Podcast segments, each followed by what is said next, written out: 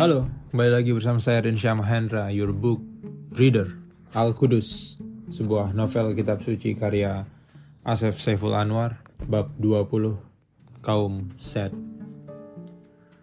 Ceritakanlah tentang keturunan Opuan dan Gadani, anak kelima dan ketujuh Waha yang tinggal di wilayah Set dan menjadi nama kaumnya. Sesungguhnya kaum itu amat panas dan kering, Sebab di sana matahari kami tampakkan lebih lama dari bagian bumi lainnya, dan matahari hampir menjadi setengah bagian hidup mereka selama satu musim. Sebagiannya yang lain adalah mendung dan hujan ketika matahari hanya sesekali muncul untuk mengeringkan hujan yang jatuh. Set itu terbagi dalam beberapa wilayah, seluruhnya dihuni keturunan anak kelima dan ketujuh Waha. Berpindah-pindah mereka ketika satu wilayah terkena bencana, namun, sebagian keturunannya ditinggalkan setelah bencana dan menetap. Sama halnya dengan mereka, pada zamanmu erelah, dan di masa depan pun akan ada wilayah-wilayah yang dinamakan dari bencana yang menimpanya. Sementara bencana-bencana itu mereka namakan dengan nama manusia yang menjadi korban. Demikianlah manusia-manusia memberi peringatan pada anak turunannya. Letusan gunung api Sesungguhnya telah lama kami tumbuhkan gunung api sebelum lerengnya dihuni mereka kaum Z.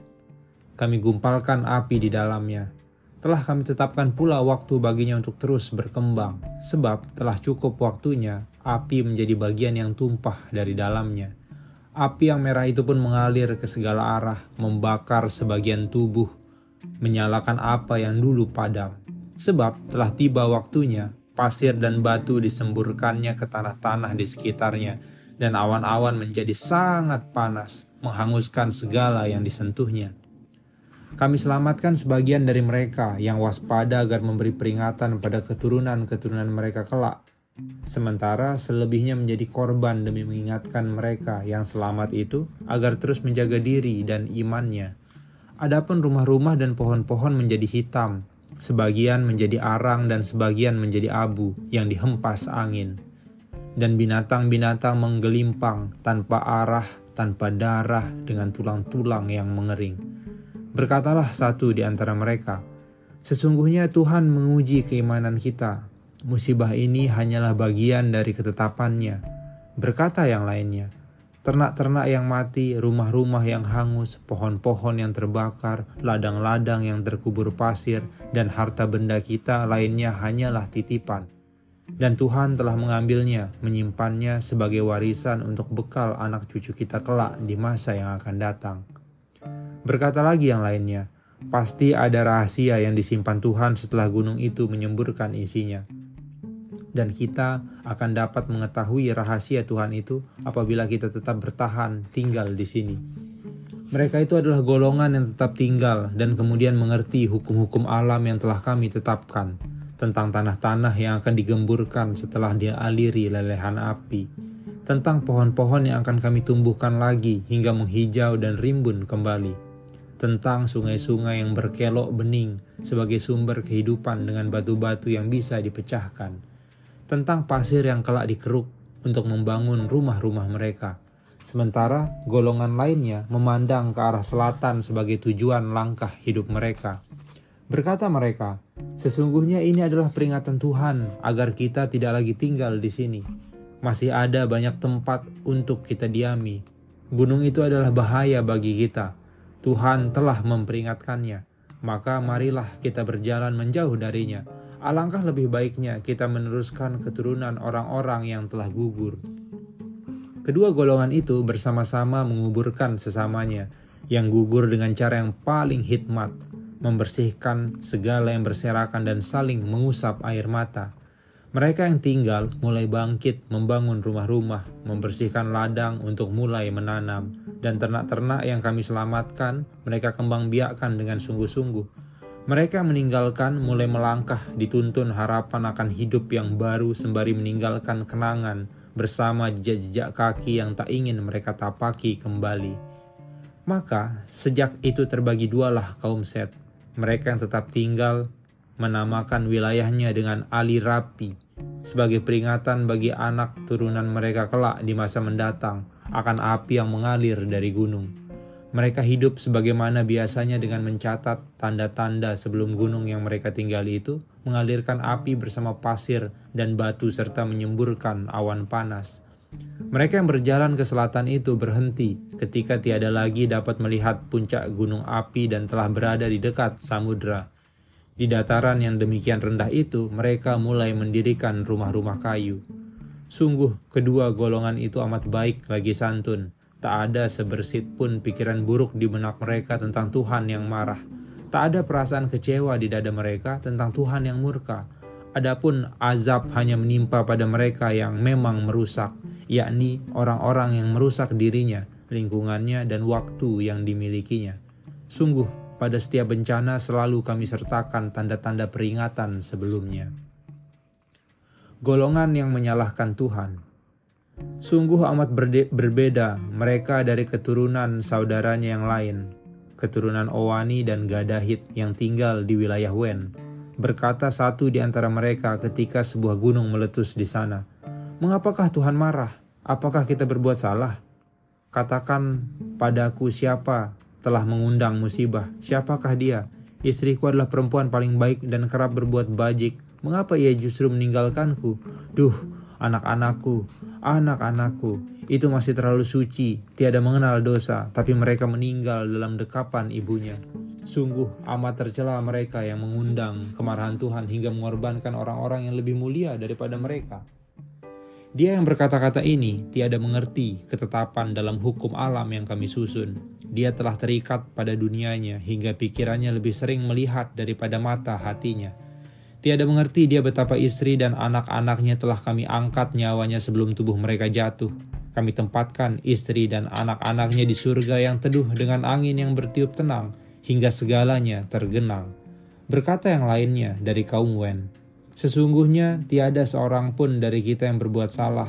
Kita telah menjalankan ibadat sesuai yang telah ditentukan orang-orang tua kita turun-temurun. Betapa tekunnya kita, mengucapkan nama Tuhan dan senantiasa mengingat-ingatnya dalam keadaan apa pun. Lalu, mengapa Tuhan kita murka? Sungguh, aku belum pernah mendengar tetua kita berkata bahwa Tuhan adalah maha pemarah. Dia yang berkata-kata ini merasa yang paling tahu segalanya. Apabila engkau erelah bertemu orang seperti ini, katakanlah, sesungguhnya yang paling tahu kadar ibadat seseorang hanyalah Tuhan dan malaikat-malaikatnya Tiada satupun manusia yang diberi pengetahuan tentang kadar ibadat sesamanya, kecuali ia telah disesatkan iblis pada sesuatu yang sesungguhnya bukan kadar ibadat. Sungguh lebih baiklah menata ibadat diri sendiri daripada menghitung-hitung ibadat orang lain. Berkata lagi yang lainnya dari kaum Wen, Mari kita berpindah meninggalkan gunung ini dan Tuhan yang selama ini kita sembah. Apalah gunanya menyembah Tuhan bila ia justru mendatangkan musibah Sungguh tiada mengerti dia yang berkata-kata seperti ini akan hukum-hukum alam yang telah kami tetapkan. Tiada lain ia telah mengikuti jalan iblis yang masuk ke dalam darahnya, yang menggelegak sebab, sebab kesedihan yang terlalu dalam akan nasib yang menimpanya. Sesungguhnya ia pun tiada mengerti mengapa menjadi sendiri karena ditinggalkan saudara-saudaranya yang menjadi korban, sementara ia kami selamatkan Sebaik-baik mereka yang ditinggal sendiri adalah mereka yang mengerti dan terus berbakti kepada Tuhannya. Janganlah engkau merasa sendiri, sebab aku senantiasa bersamamu meskipun engkau mencoba untuk menjauhiku. Dan gunung yang meletus menimpa kaum Set itu juga mengalirkan api ke rumah-rumah kaum Irat di Lahem. Sesungguhnya dua kaum itu terpisah gunung api yang ada di tengahnya. Berkata mereka, musibah ini adalah peringatan, kita harus segera menyiapkan persembahan untuk Tuhan. Ambil kambing-kambing terbaik milik kalian. Kita bawa ke atas gunung dan terjunkan ke dalam kawahnya, agar gunung itu menjadi tenang dan tak mengeluarkan api yang membara lagi. Sesungguhnya kaum Irat itu mulai terkait dengan daging-daging saat moyangnya berpindah dari Wawut. Ketika telah tumbuh daging baru di perut Lisana hingga Jinama menyetujui untuk memulai langkah. Mereka, kaum Irat, mengira segalanya bisa diselesaikan dengan daging, padahal mereka telah disesatkan oleh iblis yang meminta persembahan daging hewan korban. Dan dianggapnya gunung yang kemudian tiada meletus lagi itu karena persembahan mereka. Iblis telah menyesatkan mereka seolah-olah mereka masih menyembah pada Tuhan yang diajarkan ibu bapaknya. Untuk itulah, aku pernah mengutus buyut dari buyutmu, yaitu Baya, untuk memberi peringatan kepada mereka agar tidak terkait pada daging dan meninggalkan persembahan semacam itu. Perintah berpuasa dan berkorban hewan. Dan kami perintahkan padamu berkorban demi kebaikan. Adalah dusta belaka kisah-kisah yang menyatakan para nabi dan umatnya dahulu mempersembahkan hewan kepadaku. Adakah aku membutuhkan hewan yang sesungguhnya kami ciptakan untuk manusia? Sungguh sekali-kali kami perintahkan berkorban itu agar engkau dapat berbagi dengan sesamamu. Seperti halnya kami perintahkan pula pada orang-orang terdahulu untuk berpuasa agar mereka dapat berbagi perasaan dengan sesamanya. Begitupun engkau, Erelah, dan kaummu kami wajibkan berpuasa dan berkorban, selain agar bertambah kadar keimananmu. Berpuasalah semenjak sesaat sebelum matahari muncul di timur dan akhirilah saat matahari tenggelam di barat Sungguh, puasa itu bukanlah semata menunda makan dan minum hingga kalian akan makan dan minum sebanyak-banyaknya ketika waktu puasa itu telah habis. Apakah baiknya bagimu bila engkau berpuasa tetapi makan dan minummu sama dengan saat tidak berpuasa atau bahkan melebihinya?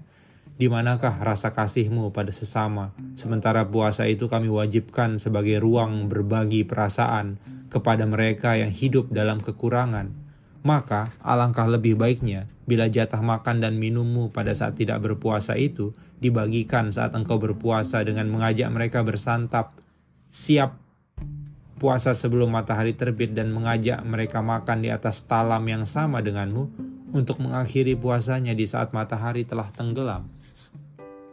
Adapun untuk berkorban, ambillah hewan ternak yang terbaik untuk sesamamu ya dan serulah namaku ketika engkau mengiris lehernya agar damai hewan itu memasuki alam berikutnya.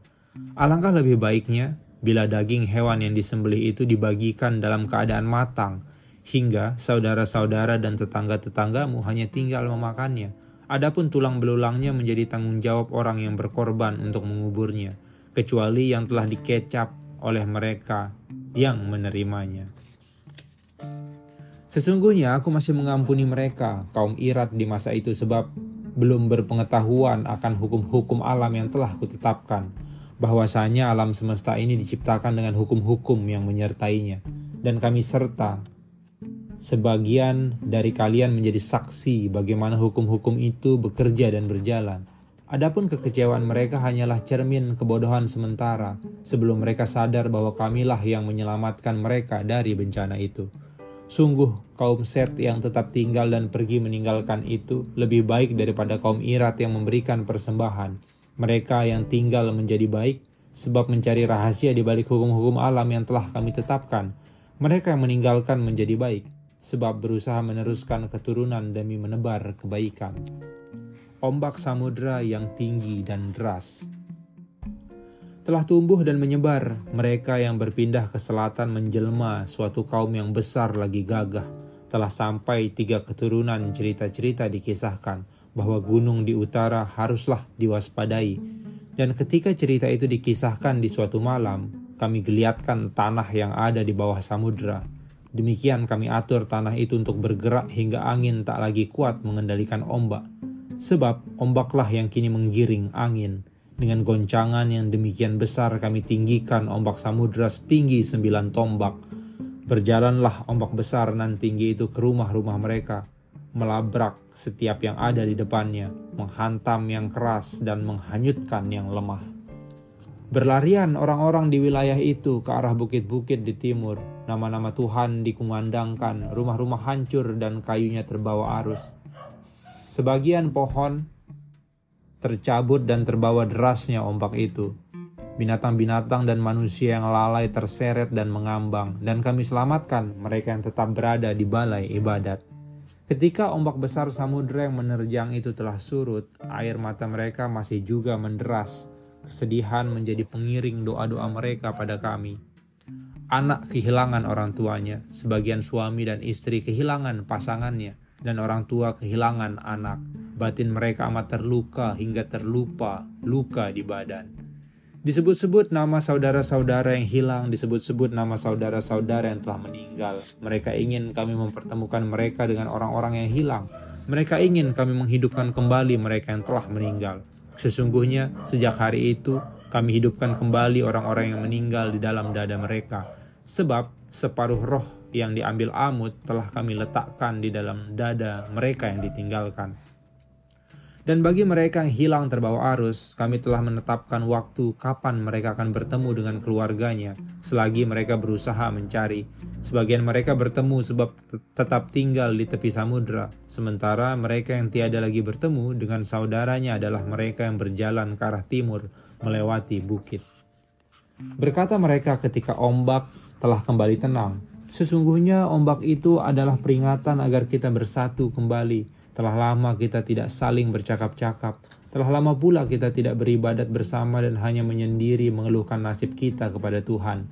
Dan telah lama pula kita tiada mengurus tanah ini kecuali mengeruknya terus-menerus untuk hidup kita di dunia yang fana. Inilah peringatan yang nyata dari Tuhan agar kita kembali berkumpul, bersatu, dan berbaik kepada alam yang telah sangat baik kepada kita dia yang berkata ini adalah yang paling tua di antara mereka. Dia turut menyesali kakek buyutnya yang pindah dari gunung ke dataran rendah sehingga diterjang ombak besar. Dia berkata, menetap adalah kesetiaan paling murni kepada Tuhan. Maka dia menjadi pemimpin bagi mereka yang memilih tetap tinggal di selatan sebab mereka yakin tak akan ada lagi bencana serupa. Mereka telah menjadi saksi bahwa selama tinggal di tepi samudera, belum ada lagi orang-orang yang mengungsi dari letusan gunung di utara untuk memperingatkan keturunan mereka di masa mendatang, mereka namakan wilayahnya sebagai Mara Hair dan mencatat sejumlah tanda sebelum ombak itu menerjang berdasarkan tuturan mereka yang menjadi saksi. Sementara mereka yang hendak pergi itu berkata, ini adalah tanda akhir kita kembali melangkah agar kita memulai kehidupan yang baru. Di timur sana ada dataran yang terlindungi perbukitan. Tanahnya amat luas, dan hijau sehingga kita bisa tinggal di sana untuk memulai hidup yang baru. Berjalanlah mereka ke arah timur dan mulai mendirikan rumah-rumah serta balai-balai ibadat. Mereka ingin mereka ingat bahwa sebagian yang selamat dari ombak besar tengah berada di balai ibadat yang tidak rusak. Mereka pun berdoa agar tiada lagi mendapat musibah. Beranak pinaklah mereka sampai keturunan yang ketiga. Angin yang kencang Sampai pada suatu sore kami tiupkan angin yang besar lagi kencang dari arah perbukitan. Rumah-rumah seperti daun kering yang rontok dan berhamburan. Segala yang retak menjadi rerak di atas tanah. Pohon-pohon sebagiannya tercabut dan terbang, sementara sebagian yang lain ambruk dan patah.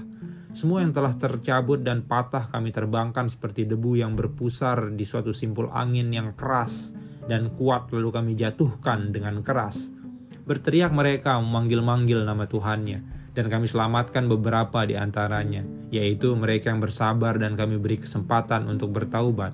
Sementara yang kami ambil nyawanya adalah yang diam-diam merusak sesamanya dan alam sekitarnya, dan mereka yang memang telah tiba waktunya untuk masuk ke dalam alam yang kekal.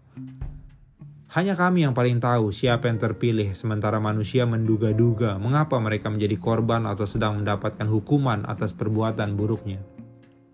Terbagi lagi kaum Set itu menjadi yang tetap tinggal dan yang kembali melangkah. Mereka yang memilih tinggal itu berkata, telah dituturkan riwayat musibah dari gunung yang meletus dan ombak yang tinggi lagi deras, dan tiada dapat nenek moyang kita menghindarinya kita pun tidak mengira dan tidak sanggup menahan angin yang demikian kencang. Sepengetahuan kami, tiada lagi gunung di utara itu meletus dan di barat tiada lagi. Kita dengar ombak yang tinggi. Ini benar-benar sebuah ujian bagi keimanan kita. Kita harus menemukan rahasia Tuhan di balik angin yang demikian kencang di antara kesedihan kita yang demikian dalam. Kita namakan wilayah ini dengan amuk angin sebagai peringatan bagi anak cucu sekaligus agar terus mencari tahu ada apa di balik angin yang menerjang dengan kencang. Berkatalah sebagian dari mereka yang memutuskan untuk berpindah. Lebih baiklah kita mengganjilkan usaha kita menjadi tiga. Sesungguhnya telah menjadi ketetapan di antara pendahulu kita untuk mengganjilkan usaha menjadi tiga. Apabila telah selesai menjadi ganjil atau tiga, barulah kita menghentikan usaha. Marilah kita berjalan ke utara sebagai arah terakhir. Seseorang menyela, apakah kita hendak kembali kepada nenek moyang kita dahulu yang tinggal di lereng gunung berapi? Berkata seseorang yang memimpin di antara mereka, Sesungguhnya nenek moyang kita telah berjalan ke selatan lalu ke timur dan kita akan berjalan ke arah utara dari arah kita saat ini. Bukan arah utara dari selatan yang dahulu. Kita akan mengganjilkan usaha dan membangun kaum yang baru. Tanah yang bergolak. Dan berdirilah rumah-rumah serta balai-balai ibadat di wilayah utara Set bagian timur, menjauh dari samudera, gunung, dan perbukitan Sampai tiga keturunan mereka membangun wilayahnya lalu kami goncangkan bumi yang ada di bawah mereka. Kami balikkan lapisannya di dalamnya hingga runtuh segala yang telah terbangun dan berdiri di atasnya. Sementara bagian dalam bumi menjadi terkuak dan terlihat, balai-balai ibadat pun runtuh sebab lebih banyak dibangun demi keselamatan daripada untuk peribadatan. Kesedihan kembali menjadi muara, air mata mereka menangis dan darah mereka terluka Diingatlah petua orang-orang tua yang telah mendiang. Jika suatu saat datang bencana, kalian tidak usah berpindah ke arah mana pun sebab bencana akan tetap datang di mana pun kalian berada. Ingatlah, sesungguhnya bukan bencana yang senantiasa mengikuti kaum kita, tetapi demikianlah ketetapan yang telah digariskan Tuhan. Kita hanya menjalani ketetapan itu seperti nenek moyang kita yang berpindah-pindah. Sesungguhnya mereka sedang menjalankan ketetapan agar sampai pada kaummu sekarang. Dan ingatlah bahwasanya usaha tidaklah selalu berarti bergerak. Usaha dapat pula berarti diam atau bahkan sebenar-benarnya diam. Kalian tentu harus diam ketika ada puluhan anak panah yang berterbangan di sekitarmu, kecuali anak panah itu mengarah ke tubuh kalian. Menetaplah mereka di utara Set bagian timur dan menamakan wilayahnya sebagai Hanat agar menjadi peringatan bahwa tanah yang ada di sana pernah dibalikkan oleh Tuhan dan mereka senantiasa berjaga-jaga terhadap bencana hingga termasuk kaum yang waspada. Kami kami kisahkan kaum Set ini sebagai pelajaran bagimu dan umatmu agar bersabar dalam setiap musibah yang akan datang. Agar kalian mampu membedakan antara musibah dan azab. Musibah kami datangkan sebagai ujian sementara azab datang karena kesalahan manusia sendiri. Sesungguhnya mereka kaum Set itu senantiasa percaya pada Tuhannya meskipun tengah merasakan kesulitan dan kesakitan. Dan sungguh di antara mereka tidak pernah terjadi perselisihan kecuali perbedaan yang mereka hargai demi kebaikan masing-masing diri. Sekian. See you on next episode. Bye.